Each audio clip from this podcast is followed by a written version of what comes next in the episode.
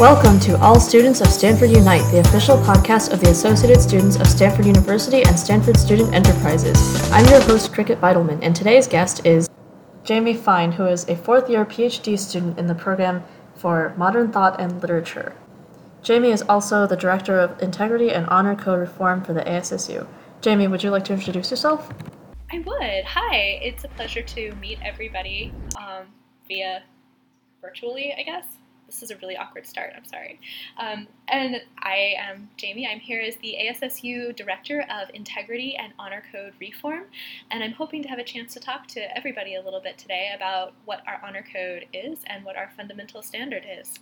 So at one point, the honor code was an agreement between students and faculty um, discussing how to conduct themselves fairly in classes. Would you say that's still the case, even in a virtual environment? I believe that it is, but I believe in many ways what it has come to be is not the document that it was originally intended. And I think that the biggest problem that we run into is not that students don't actively wish to adhere to the honor code or that faculty members don't value the honor code, but instead that our honor code was last updated in, I believe, nineteen ninety-six or ninety-seven, so well before we actually had any type of an internet presence substantially. Now, in terms of how we apply it today, this creates some complications.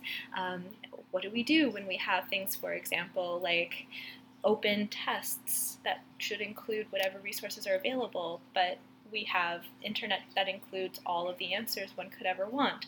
Um, this obviously is creating some tensions in a number of different classes, and while the honor code is being looked at in depth, Um, and reviewed, and updates are going to be made here shortly um, based on recommendations from um, committees like the C ten, we're not quite there yet. Um, so it has become a little bit of a bugaboo in terms of how to apply this document um, to all of the classes, all of the assessments in those classes across the school. In a completely virtual learning environment, it's a lot easier for students to look up answers or collaborate on answers when it comes to any sort of assessment. We're no longer in person. So how would you define ethical conduct and ethical education in an online environment? Yeah, well, I think that having an honor code is an important step in that direction. When we talk about the ethics, that can be a really broad uh, concept and set of ideas. And I think that the number one thing is that we need to make sure that our community understands what we see as the ethics of the given community we're a part of, that we're very clear about that, um, that the students buy into it, that we agree to it, um, that all community members are agreeing to it, in order to make sure that these rules, these guidelines that we create are being applied fairly across the board. You bring up some really great questions. Um, in a non-virtual environment, it's a lot easier for T As to be present and to make sure that nobody's cheating, or for um, students to look around the room because we can't proctor exams, right? And, and actually see if somebody is cheating and make a comment. But to be fair, there have been a number of times when those have been problematic as well. So it is a really good time for us to review this and start thinking about what ethics that are embedded in something like an honor code in twenty twenty-one might mean, so that we have something that's going to serve us going forward for the near future. Well, since the honor code is an agreement between students and faculty, do you think that it's a violation of the honor code for the faculty to give, say, midterms in week nine? I think on the language of the honor code, it does not violate that. Um, it's weird to call it a midterm, and it seems a little bit, just on a personal basis, a little bit unfair. Um, but I, as somebody who's now in my third graduate degree, I am very happy to say that other schools similarly have uh, assessments that are major assessments until fairly late into the semester, um, and then they have a final exam too. I don't know that they call them all midterms, though. This is your third graduate degree? What have your other two been in? um, I have a Juris Doctorate, and from the University of Connecticut. I'm also a lawyer in the state of Connecticut. I'm listed as retired right now. Um, ha ha ha. And I also have a Master's in Fine Arts um, from the City College of New York, with a specialty in young adult literature writing. Well, since you've been to so many universities, how have the honor codes differed between them? Yeah, so I'm going to be perfectly honest and out myself right now. So I went to an undergraduate, I went to a law school, I went to another school for a master's program, and I'm here for a P H D. This is the twenty-fifth school that I have attended, and it's probably the first time that I've paid a lot of attention to things like what the honor code is. And I can tell you that in each different circumstance, there was a very different climate. In some schools, it was just not talked about. In other schools, it's a major part of the culture of the students there, and they take it very seriously. Um, in many ways, it's something that can be inherent to a school, something that's talked about by the faculty members on a regular basis as they're levying different types of assessments. It can be something that's brought up by the students, talking about what the different ramifications might be for actions that they might choose to take.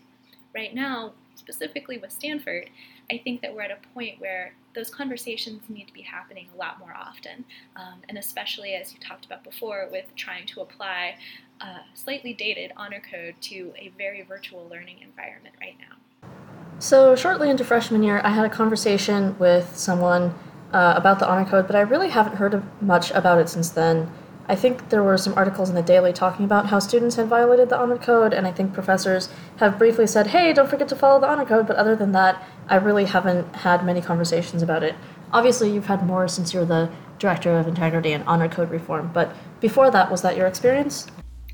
You know what's really funny? As you've mentioned this, I'm trying to think about whether I have had a faculty member actually mention the honor code in any of my graduate level classes, and I have to say that my answer is no. Um, I also cannot think of an example in any of the courses in which I've T A'd where I recall a faculty member mentioning the honor code. It has a line or a box on the syllabus, um, but it's not something that comes into conversation. And in fact, one of my biggest problems with how the honor code is being treated today in our Stanford campus is that it's not. It's something that you have to sign off on, having read and being willing to acknowledge and agree to, basically to matriculate in your freshman year. Um, but after that, it's really not something that becomes a big point of conversation until there's a problem. And then once there's a violation, you get a surprise, or perhaps not so much of a surprise, email saying that somebody feels you've violated it. And I feel that this is pretty unethical in terms of how that process is happening. I think that it's really unfair to assume people know information and to know how to apply information without having it be a larger conversation, which is, I think, part of what you're alluding to, the idea that we have these things that are so important that potentially guide how our entire culture should be run in our classrooms and around our conversations on campus. And yet it's just sort of assumed that we all get them, we know what they mean, we understand how to apply them, we understand what constitutes violations of them. But, you know, I'm older, and I have been to a few different schools. Many young people at Stanford do not have that experience. They are simultaneously learning the content of their courses while also learning how to be community members. If you're not already aware of how to do that and the different questions to ask so that you understand your role within that community, or the different guiding documents and how they apply, it can be a real challenge to transition from living at home in potentially a completely different culture and environment to being, at least in our non-virtual years, independent on campus and trying to negotiate a different culture altogether and learn what it means to be a community member there. So technically, there's nothing saying that you even have to read the honor code, because you just have to check a box and sign it. Um, and people can do that while skimming over a lot of the content. So what do you think is the best way to make sure that people actually read and understand the honor code? My goodness, be still my heart. I don't want to hear that. um, I think that the I think that there's a lot of things we need to do. Um, I, I'm not being shy about saying that my position with the A S S U this year is specifically to work on honor code reform and integrity, and I take integrity as a very broad statement. Um, I do think that that word is more closely associated when we talk about either academic integrity in the honor code or personal integrity in the fundamental standard. But I do think that rethinking how we see these documents in relation to our community, including the faculty, including the administration, as well as the students, is really important. Part of my push this year is to try to get more faculty members to not only talk about the honor code in their courses, but to talk about how it applies to each individual assessment that they're giving. And we know um, from spring quarter that when faculty members do that, the rate of honor code violations drops to virtually nothing um, in classes. Uh, I don't think that we have a community of students who are desperately trying to cheat on exams. I do think we have people who might be inclined to cheat, and they'll probably be inclined to cheat and violate the honor code, whether they are told about it by faculty members or not. But my biggest concern, I think, is for those students who end up in a weird situation for whatever reason, and they're acting in a way that they think is not in violation, but which actually is. And so trying to find ways to create better awareness, to remove the uncertainty elements that are involved in this, and to teach students how to think critically and ethically about their work as community members, but also as students. So I would say faculty members need to talk about it, and they need to talk about it a lot. I would love to see more conversations among students as to what this document means. As you have pointed out in the very beginning, this was something that was drafted by students initially. It's something that students felt really strongly about. In the last twenty-some, thirty-some years, we've somehow stepped away from that as being something that is such a key document for the students, and instead we just do exactly what you said. We can skim it, we can sign off on it, we cannot know what it really means or how to apply it, and still satisfy all of the requirements that we are we have to engage with it unless we're found in violation of it. Um, and that to me is really problematic. Why bother having it at all if that's the only cursory attention we're going to give to it? So I think some people would argue that there is no such thing as an unintentional honor code violation. What do you think is a situation in which one might be unintentional? Yeah, I do think that it gets difficult. Let me give you an example of one that I've heard of very recently, particularly unique to our virtual learning situation. Um, somebody was taking an online a test, so obviously it's online, um, and under our current honor code, Google is completely available to you um, to use. And so they Googled a question that would help them, the answer would help them answer the actual exam question, which is completely legitimate. It was one piece of the larger question that they were prepared um, to work through and solve themselves. And instead what came up was the actual answer to the exam question. This puts the student in a really awkward position um, where they should not have gotten that answer. That was not what they were trying to get. The intent was not there, and yet they have still come across the answer to this question. Now, that's not purely an honor code violation, but you could see where that could become an honor code violation. In this instance, the student notified the instructor um, that this had happened, and they were able to work something out separately. And I'm sure the instructor was quite happy to know that this was the case so they could warn other students off of that um, or revise their question accordingly. But that is one way in which students very recently have sort of stumbled into what could be an honor code violation. You're right in that we do all make decisions in terms of the actions that we take. And honestly, we have all gone to some type of schooling before coming here. And so the types of restrictions that are in our honor code should not be a huge surprise um, to anybody in terms of their coursework. I think that we see a lot of students who start getting under a lot of pressure, either because they've let work build up or because they're dealing with significant external issues um, that are impacting their productivity or their motivation or their focus, um, as well as just cultural differences where some cultures do not see things, for example, like copyright infringement, copying, as being the same in terms of being a violation of an honor code as we do. Um, again, we're assuming very consistently um, national expectations from a very international body of students. So you mentioned earlier that in high-pressure situations, students feel a little bit more compelled to violate the honor code, and I think that COVID definitely counts as a high-pressure situation. Also, it seems like Stanford wants to maintain uh, a high standard and that image of itself as an Ivy League school, just, I guess, without the Ivy. And so, what do you think is a fair way to revise the honor code so that students don't feel so compelled to violate it in this high-pressure situation, but also so that Um, Stanford can maintain a grading policy that's fair for everyone? Mm, those are tough questions. Um, I think that I have sat on hours and hours and hours of committee conversations um, already so far uh, since we got into this situation earlier uh, this year.